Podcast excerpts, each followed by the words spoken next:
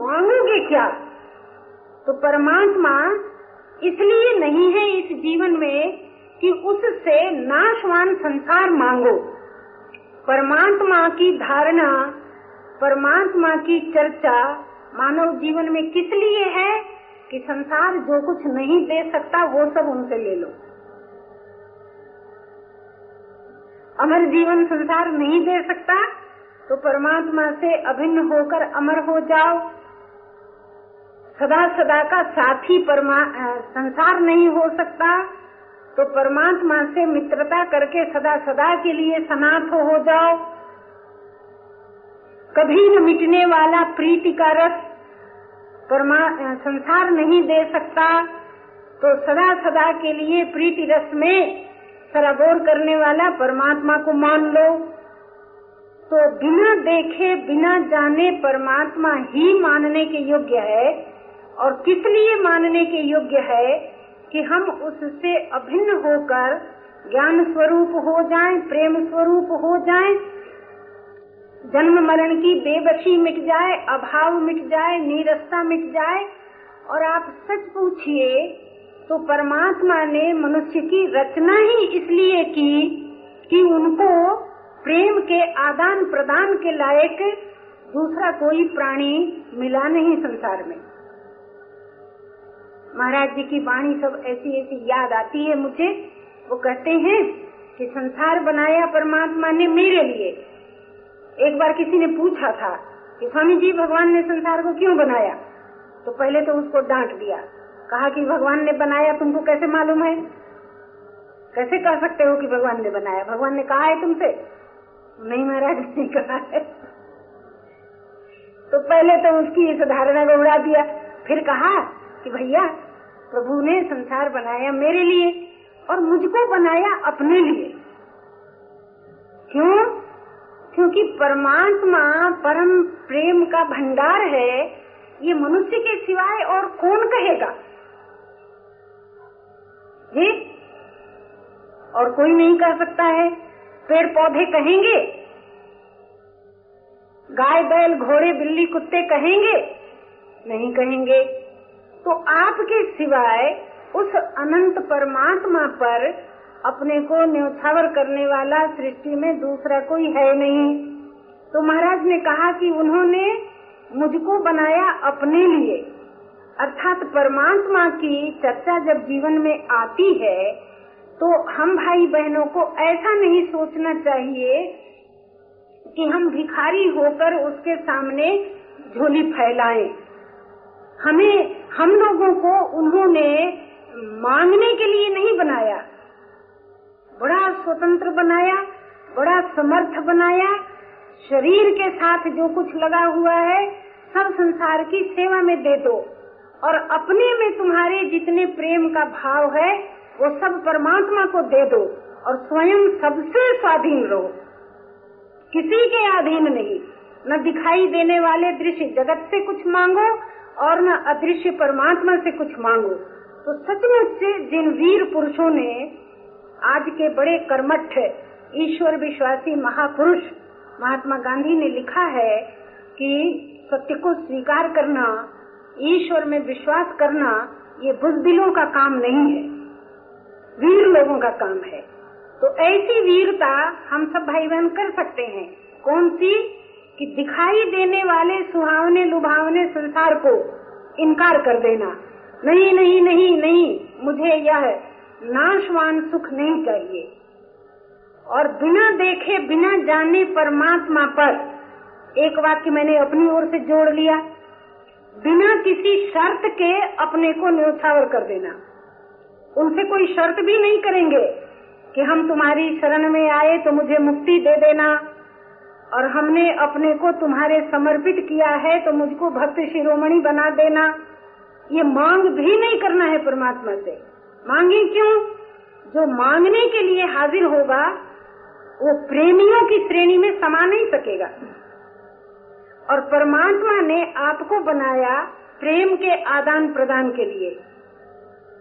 तो महाराज कहते कि एक बार, केवल एक बार तृषित हृदय की तृष्णा से पीड़ित होकर और प्रेम की प्यास से प्रेरित होकर उस अनंत परमात्मा परम प्रेमास्पद प्रेम सिंधु को कह दो कि हे प्रभु, मैं तेरा अथवा ऐसा कह दो कि हे प्रभु, तू मेरा। तो मानव हृदय के इस आत्मीय भाव पर मुग्ध होकर, आनंदित होकर, वह अनंत ऐश्वर्यवान अपने ब्रह्म होने के ऐश्वर्य को भुला देता है और आपके हृदय के भाव का आदर करने के लिए छोटा सा, नन्हा सा, दो हाथ, दो पाँव का बनकर आपके इशारे पर नृत्य करता है, गाता है, ताली बजाता है। रसखान ने लिखा है न? हीर की छो हरिया सचिया भर छाछ पे नाच नचा। उसको बड़ा पसंद आता है। मनुष्य ने हृदय खोलकर एक बार कहा, हे प्रभु, तू मेरा, ऐसा कहने में भी कोई संकोच नहीं है। अब मैं ऐसा कहती हूँ। प्रारंभ में जब मुझे संत से सलाह मिली कि दोनों में से जो भी तुम्हें पसंद आए कह दो तो मुझसे ये नहीं कहा गया कि तू मेरा। कहने का साहस नहीं हुआ, डर लगा। कौन बल से मैं कहूँ? अपने जीवन की दुर्बलता, अपने भीतर का अंधकार और जन्म जन्मांतर की कामनाओं से त्रिषित हृदय का सूखापन, जहाँ रस की एक बूंद का पता नहीं चलता था। तो मैंने कहा कि कौन बल पर मैं कहूँ कि तू मेरा? तो हमारे भीतर से ये प्रेरणा मिली कि असमर्थ व्यक्ति हो, उस प्रेम स्वरूप को प्रेम प्रदान करने का साहस वो कैसे करे तो ये तो नहीं कह सकी मैं कि तू मेरा, लेकिन ये कहने में थोड़ा साहस मिल गया कि मैं तेरी। अरे भाई, असमर्थ तो सामर्थ्यवान की शरण ले सकता है ना? जी, ले सकता है। तो मैं क्या बताऊँ? जीवन का ये ऐसा ठोस सत्य है कि चाहे अपने को कह दो कि मैं तेरा हूँ, और चाहे उनको कह दो कि तू मेरा है, भक्तिमती मीरा जी की तरह इतना शुद्ध हृदय था, इतनी कोमलता थी, जगत की जड़ता से मुक्त वह जीवन था तो उन्होंने कह दिया मेरो तो गिरधर गोपाल। तू मेरा है। ऐसा कहने का साहस उनको हुआ। और विविध प्रकार की विकृतियों से भरा हुआ व्यक्तित्व, अपनी ही भूल के परिणाम से पीड़ित जीवन, अपने को ही संभाल नहीं पाते हैं तो कहाँ तक उनको कहेंगे कि तू मेरा? तो मैंने कहा, अच्छी बात है। विकृत जीवन है तो क्या? और त्रिषित हृदय है तो क्या? उसकी शरण में जाकर यह पूर्ण हो सकता है। तो मैंने अपने लिए यह निश्चय किया कि हम तो यही रखेंगे। तो अगर इस प्रकार का भाव मनुष्य अपनी ओर से उस अनंत परमात्मा को अर्पित करता है तो उसके उसी साधन काल में मैं सिद्ध जीवन की चर्चा नहीं करती हूँ। उसी साधन काल में उसके भीतर ईश्वरत्व अभिव्यक्त होता है और परमात्मा के संबंध के सारे संदेह पलमात्र में खत्म हो जाते हैं।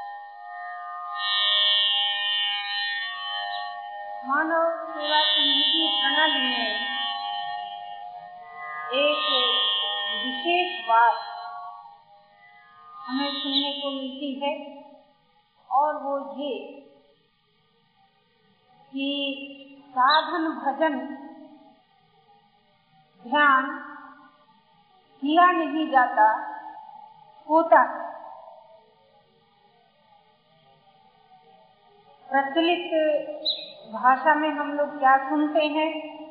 साधन करो, भजन करो, ध्यान करो। करो, ऐसा सुनते हैं।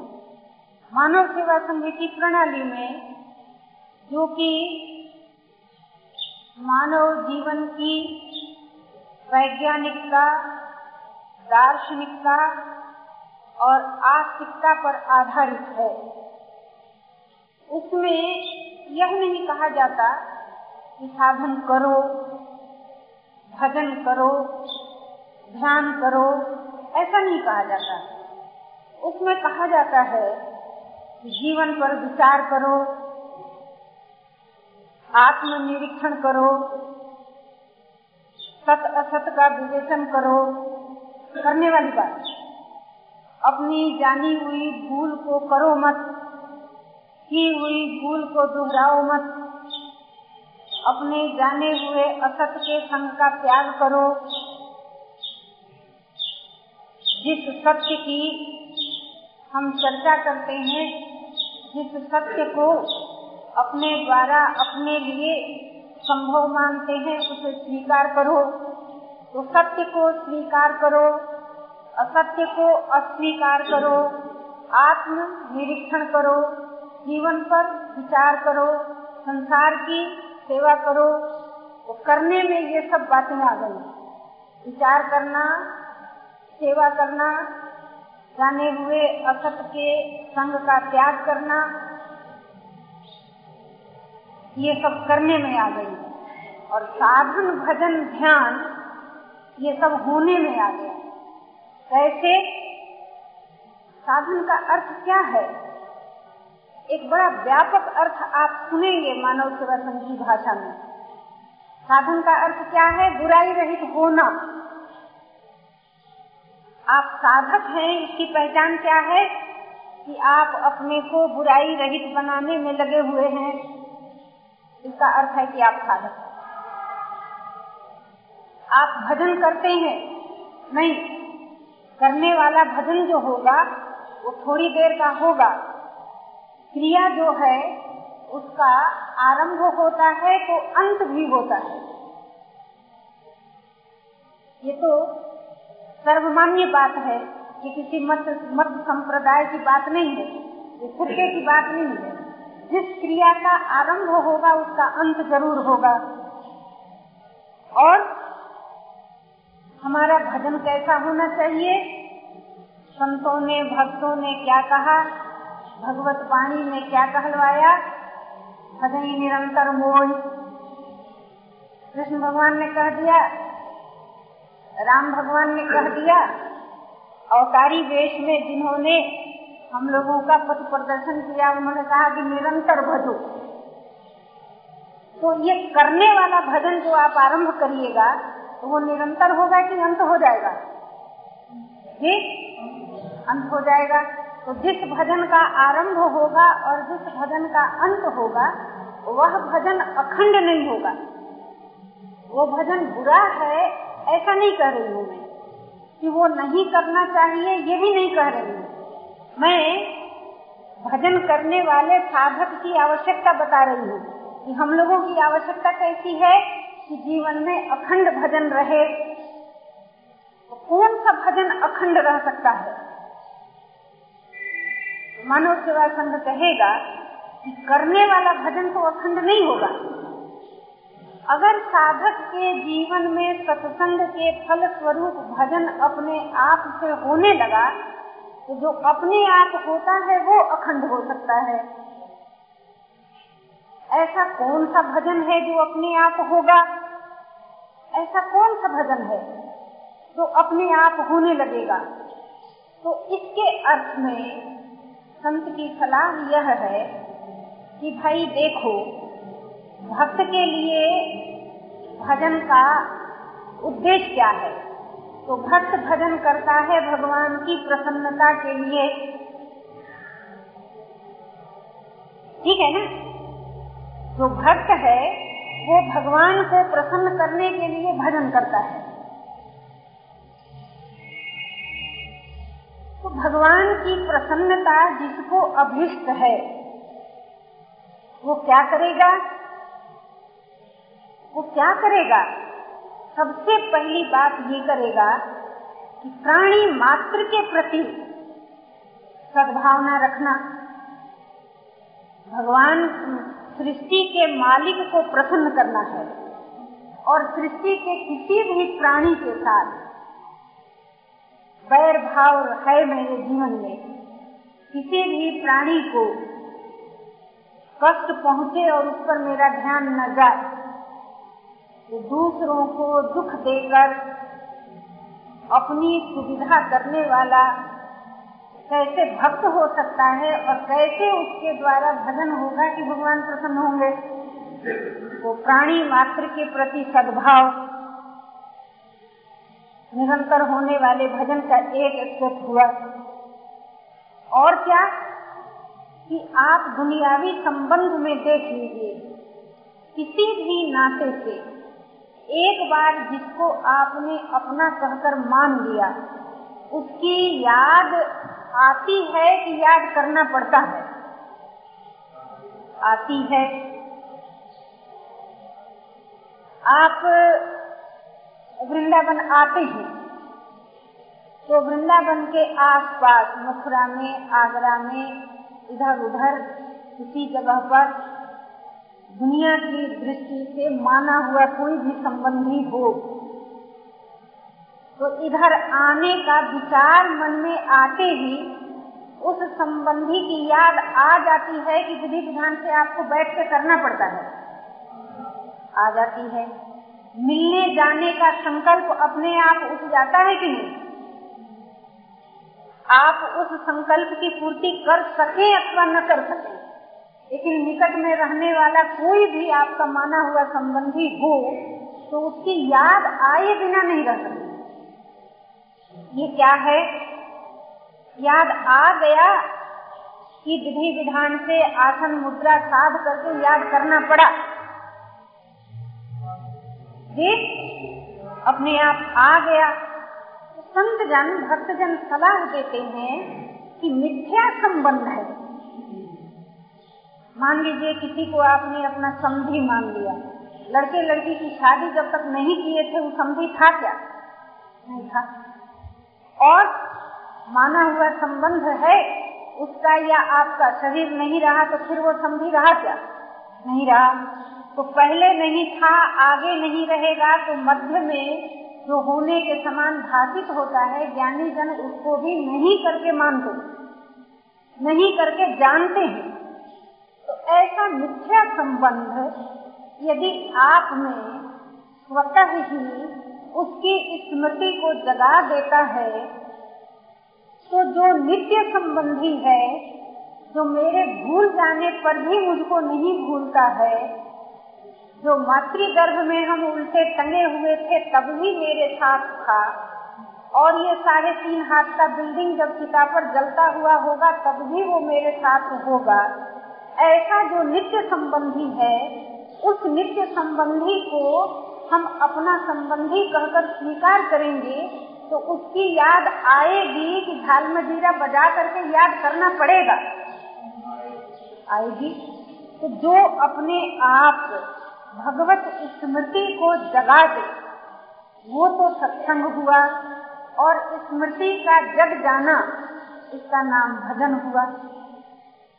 तो मानव सेवा संघ ऐसा भजन का अर्थ बताता है और जो भगवान को न माने, उनको कुछ नहीं कहते। न माने तो बड़ी अच्छी बात है। अगर विश्वास करना पसंद नहीं है तो मत करो विश्वास। लेकिन विश्वास करते ही हो, उनको भजन के द्वारा रिझाना तुम्हारे जीवन का एक अनिवार्य व्रत बन गया है तो सच्चा भजन करो ना। ऐसा भजन क्या करना? कि शुरू किए, थोड़ी देर के बाद थकान आने लगी, कुछ देर के बाद जंघाई आने लगी, कुछ देर के बाद गला बैठ गया, कुछ देर के बाद भूख प्यास लग गई तो भजन खंडित हो गया। मैंने महात्मा गांधी के अत्यंत निकट रहने वाले साधक के मुँह से सुना कि प्रार्थना की सभा में सब लोग बैठे थे। प्रार्थना हो रही थी। आँख बंद करके सब लोग भगवान का ध्यान कर रहे थे, चुपचाप थे। तो जंगल में से एक सर्प निकला और बापू की गोदी में से ऐसे होते हुए पास चला गया। प्रार्थना सभा में बैठे हुए किसी किसी की नज़र उस पर पड़ी और सब लोग भीतर भीतर घबराने लगे। कोई उठ के खड़ा हो गया, कोई खुद खुद करने लगा। इतने से किसी की हिम्मत हुई नहीं कि बापू को पकड़ के हिला दे या जगा दे या चिल्ला दे, लेकिन आपस में खुश खुश करके लोग रह गए। प्रार्थना की सभा पूरी जब हो गई तो उत्सुकता के मारे, कौतूहल के मारे लोगों से रहा नहीं गया तो दो चार लोग कहने लगे, अरे बापू, सर पाया था, आपकी गोदी में से होके निकल गया, इधर से करके इधर चला गया। बापू को तो पता नहीं चला था, शांत रहे। तो उन्होंने पूछा कि अच्छा ऐसा हुआ? हाँ बापू, ऐसा हुआ ऐसा हुआ, हमने देखा। भाई प्रार्थना की घड़ी थी ना? जी। तो सर्प को इधर से आते हुए, इधर से निकलते हुए देखा किसी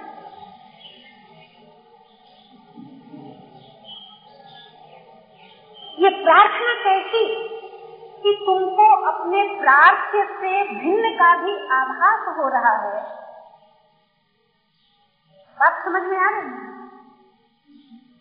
ये आराधना कैसी कि तुम्हारे हृदय का तार, तुम्हारा तन, मन रोम रोम जिसकी आराधना कर रहे हो, उस आराध्य में खो नहीं गया है।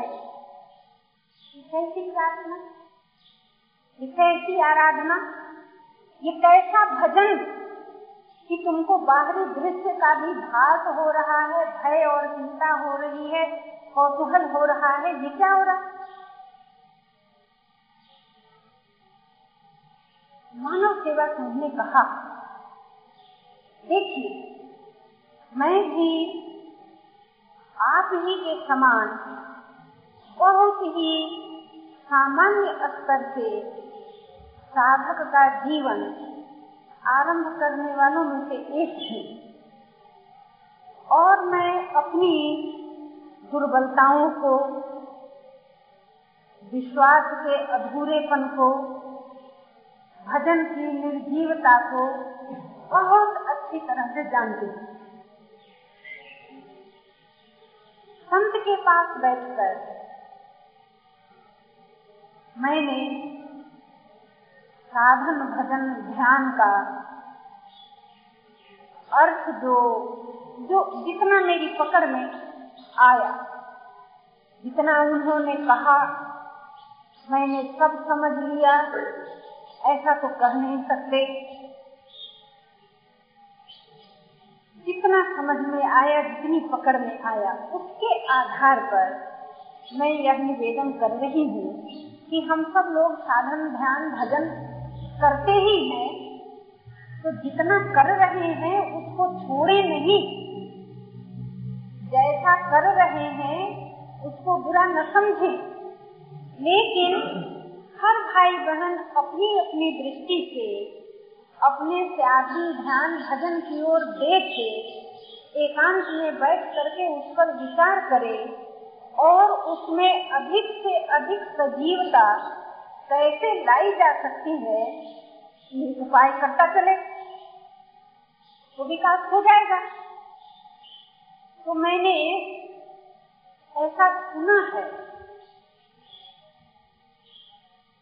एक मुसलमान संत रबिया के जीवन को पढ़ा है, चौका बर्तन करने का काम करती थी, भगवान को मालिक मानती थी तो मालिक के घर में झाड़ू, चौका बर्तन, रसोई का काम पूरा हो जाए, सफ़ाई धुलाई एकांत में अकेले में बैठे तो ईश्वर की आराधना में अपने आप को भूल जाए।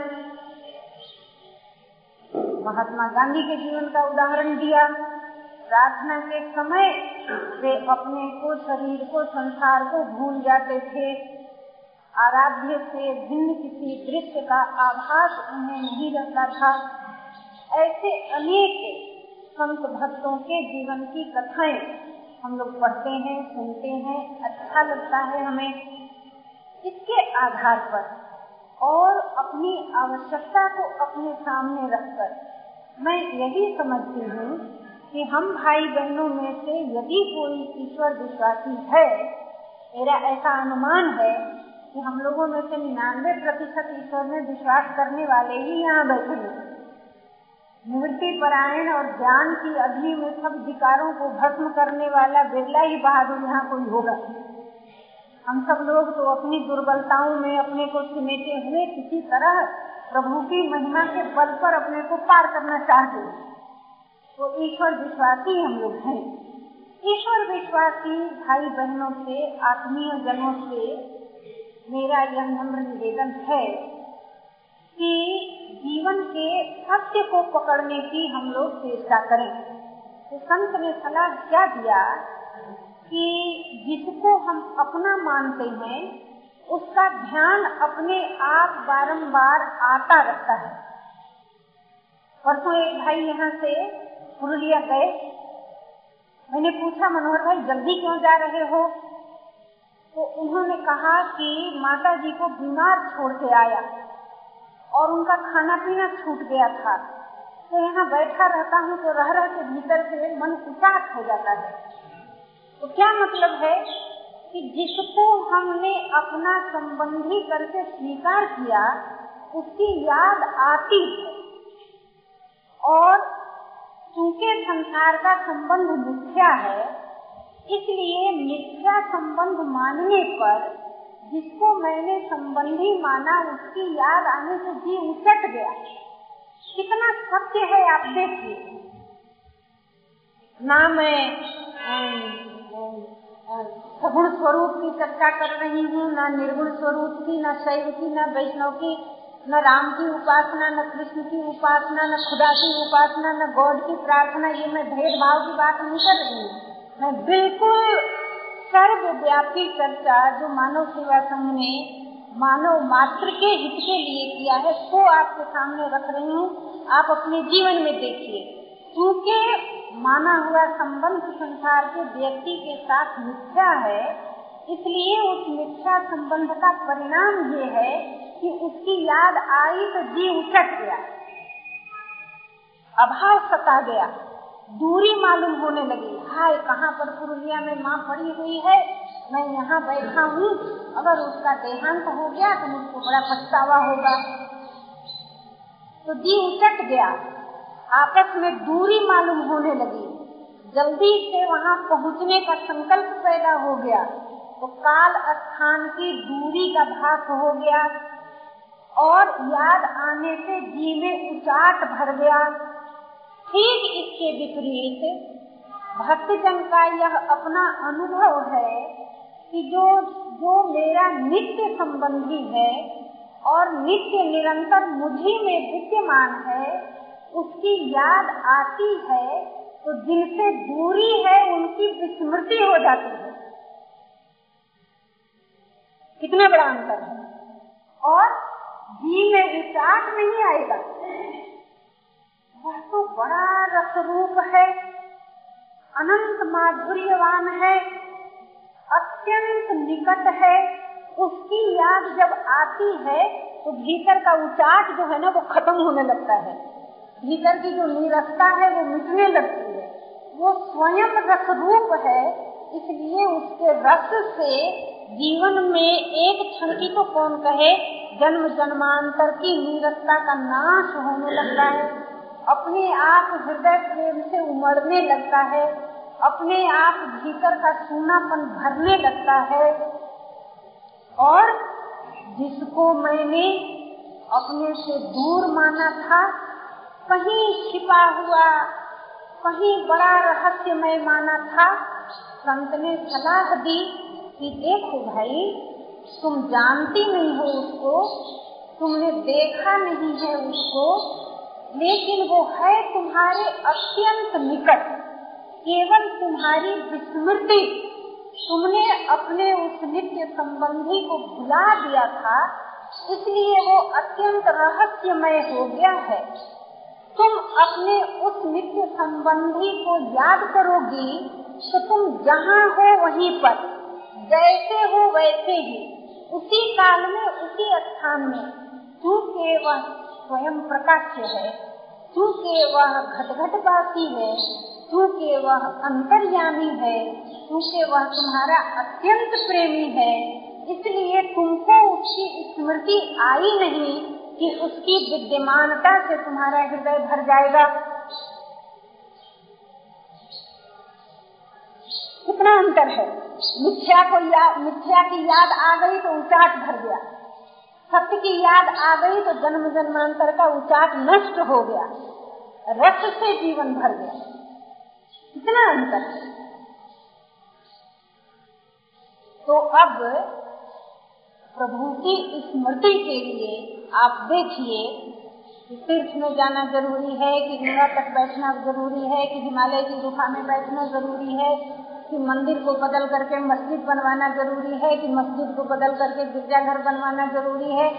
ये सब ज़रूरी है कि मिथ्या संबंध को मिटा करके उस नित्य संबंध की स्वीकृति ज़रूरी है, है? अब उस स्वीकृति के लिए आप में सामर्थ्य जितनी है उतनी लगाइए और असमर्थ हैं चल फिर नहीं सकते। मुँह से बोल नहीं सकते, संत महापुरुष के पास पहुँच नहीं सकते, संस्कृत के श्लोक का उच्चारण नहीं कर सकते तो कोई चिंता की बात नहीं। वे पढ़े लिखे हैं तो कोई चिंता की बात नहीं। निम्न वर्ण में जन्मे हैं तो कोई चिंता की बात नहीं। और एक क्षण पहले तक लाखों अपराधों के अपराधी बन चुके हैं तो भी कोई चिंता की बात नहीं। अनित्य स्वीकृति को अस्वीकार करके उस नित्य संबंधी के साथ संबंध स्वीकार कर लेने में किसी प्रकार की कोई पराधीनता नहीं। महर्षि वाल्मीकि ने क्या किया था? हम लोगों ने ऐसा सुना है कि इतने ब्राह्मणों की हत्या करते थे कि एक दिन में सुबह से लेकर संध्या समय तक नौ मन जनेऊ इकट्ठा हो जाता था। नौ मन जनेऊ। एक दिन कोई विलक्षण विप्र आ गया। उसने कहा कि अरे भाई ये जो तुम कर, कर्म कर, कर रहे हो दुष्कर्म परिवार का भरण पोषण कर रहे हो जाके जरा परिवार के लोगों से पूछो तो कि इसका फल जो मिलेगा तुमको उस फल में वे लोग तुम्हारे साथी होंगे। चले गए। स्त्री बच्चों से पूछा उन्होंने कहा कि हमने थोड़े कहा था तुमको पाप करने के लिए, हम क्या जाने कि तुम कैसे कमाते हो? हमको तो खाने से मतलब तुम जैसे भी ला के देते हो, हम खाते हैं, हम क्या जाने? हम तुम्हारे साथ नहीं है। तो एक सेकंड की बात थी ना। सुना उन्होंने कहा कि अच्छा अच्छा कोई मेरे साथ नहीं होगा।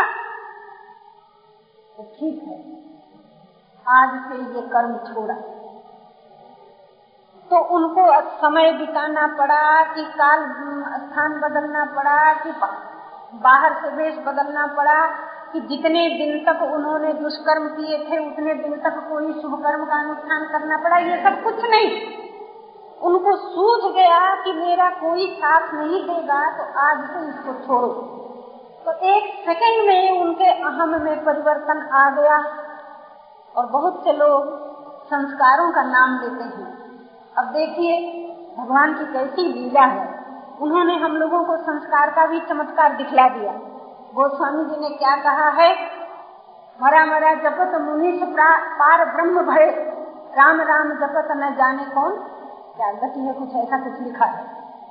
संस्कार की बात हो गई, मारो मारो मारो करके दौड़ते दौड़ते मारो मारो कहने की आदत हो गई थी। तो उस मित्र ने सलाह दी कि भैया राम राम जपो, ये कर्ज छोड़ो। तो राम राम कहा नहीं जाता था तो मारा मारा कहते थे। लेकिन हृदय में राम था। मुख से अभ्यास बस राम कहा नहीं जाता था। तो कहते थे, मुख से आवाज़ निकलती थी, मारो मारो। और हृदय में रहता था राम। उल्टा नाम जपते जपते मुनीष पार ब्रह्म हो गए। मुनीषों के मुनीश्वर हो गए। क्या हो गया? अहम में परिवर्तन हो गया। अब तक मैंने अमुक प्रकार की भूल की थी। अच्छा ठीक है। आज मुझे मालूम हो गया कि ये मेरी भूल थी। अब नहीं हो गया परिवर्तन? आपका मेरा जो ये अहम रूपी अणु है, ये ऐसी विचित्र चीज़ भगवान ने बनाई है इस दुनिया में, ऐसी विचित्र चीज़ बनाई है कि इसको संसार के साथ मिला दो तो मिलकर मिट्टी हो जाए। और कितने दिन का किया हुआ अपराध दोष क्यों न हो? वर्तमान में भगवान की शरणागति ले लो तो तत्काल वे साधु के समान बना देते हैं। भगवान की वाणी है ना? करो, सत्य से ही साधु समान सत्य, तुरंत ही, तत्काल ही, देर नहीं लगती है। ऐसी अद्भुत रचना हमारी आपकी है। अभी है, इस वर्तमान में, इस कलिकाल में। इतना सुंदर अवसर पाकर के भी की हुई भूलों को छोड़ने का साहस मैं न करूँ, और नित्य निरंतर जो मुझमें विद्यमान है, मेरी प्रत्येक गतिविधि को संभाल रहा है जीवन की प्रत्येक घटनाओं से मुझे सजगता दे रहा है और हर समय मुझको अपनाने के लिए तैयार है। उससे मिलने का साहस न करूँ तो ये अवसर निकल जाएगा हाथ से। बाद में पता नहीं फुर्सत क्या होगा। तो आप बड़े मूल्यवान हैं। आपके हृदय का प्रेम तत्व सारी सृष्टि से अधिक मूल्यवान है। सृष्टिकर्ता उसकी प्रतीक्षा में है। हम सब लोग अपनी सब दुर्बलताओं को लिए हुए, अपनी सब त्रुटियों के साथ ही अपनी असमर्थता की पीड़ा से पीड़ित होकर उस महामहिम की महिमा में विश्वास करके हम उसके प्रेमी होना पसंद करें, उसके संबंध को स्वीकार करें। और अपने आप जब बारंबार बारंबार उसकी याद आने लग जाएगी तो जीवन में कितना चमत्कार पूर्ण परिवर्तन होगा कि जिसकी कल्पना और अनुमान नहीं किया जा सकता। तो याद आने लग जाए, तब हम जाने भजन हो रहा है। और जब तक याद करना पड़ रहा है, तब तक बुराई नहीं है याद करने में लेकिन हम लोगों को ऐसा समझना चाहिए कि ये तो भजन का एक प्रकार का रिहर्सल है। ये ट्रेनिंग हो रही है। भगवान के भजन में आज हम क्रियात्मक रूप से लगे हैं और हमारी ये चेष्टा हो कि क्रिया गौण हो जाए, भाव प्रधान हो जाए तो भावात्मक भजन कब आरंभ होगा? जब हम सत्यता के साथ उस नित्य संबंधी के संबंध को स्वीकार कर ले। तो दुख में, सुख में, प्रत्येक क्षण में, प्रत्येक दृश्य में, जीवन की प्रत्येक घटना के द्वारा, प्रत्येक कार्य के द्वारा बस उसी उसी में रम जाए। तब नित्य जीवन होगा, तब नित्य ध्यान होगा, और जो ध्यान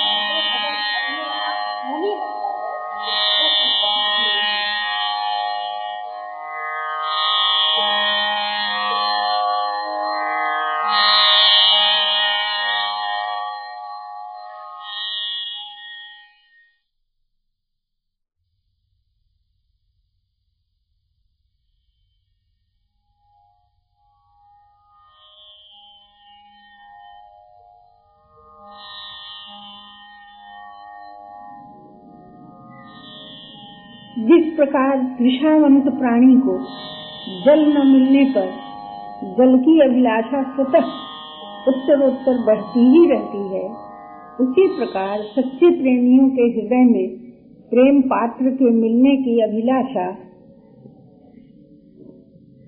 उत्तरोत्तर बढ़ती ही रहती है।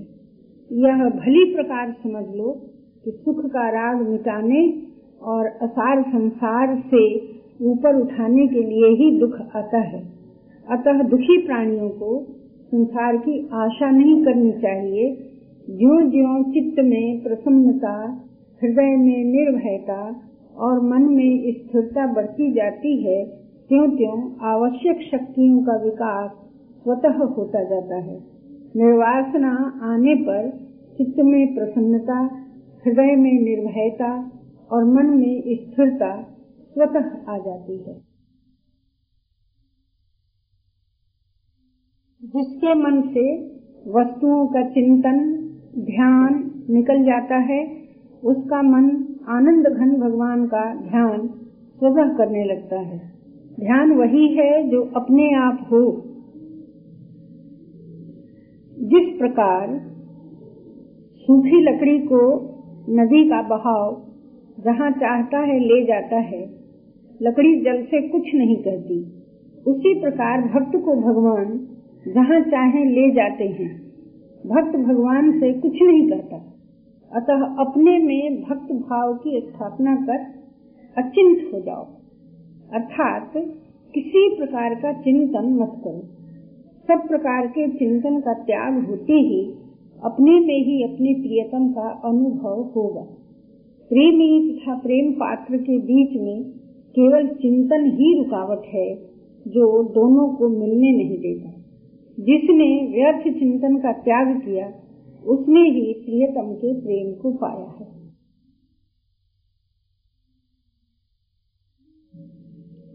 जो प्राणी अपने को छोटी छोटी प्रसन्नताओं में आबद्ध नहीं करता, उसी को स्थायी, असीम, अनंत, अखंड प्रसन्नता मिलती है। उस प्रसन्नता के प्राप्त करने में प्राणी सर्वदा स्वतंत्र है। स्वतंत्रता तो केवल संयोग से उत्पन्न होने वाले सुख के लिए है, जिसे विचारशील स्वीकार नहीं करते, क्योंकि संयोग में वियोग का भय सर्वदा बना रहता है। भय युक्त प्रसन्नता उन्हीं प्राणियों को प्रिय है, जिनमें सच्ची आस्तिकता नहीं है। आस्तिक प्राणी तो उसी प्रसन्नता को स्वीकार करता है जिसमें किसी प्रकार का भय न हो।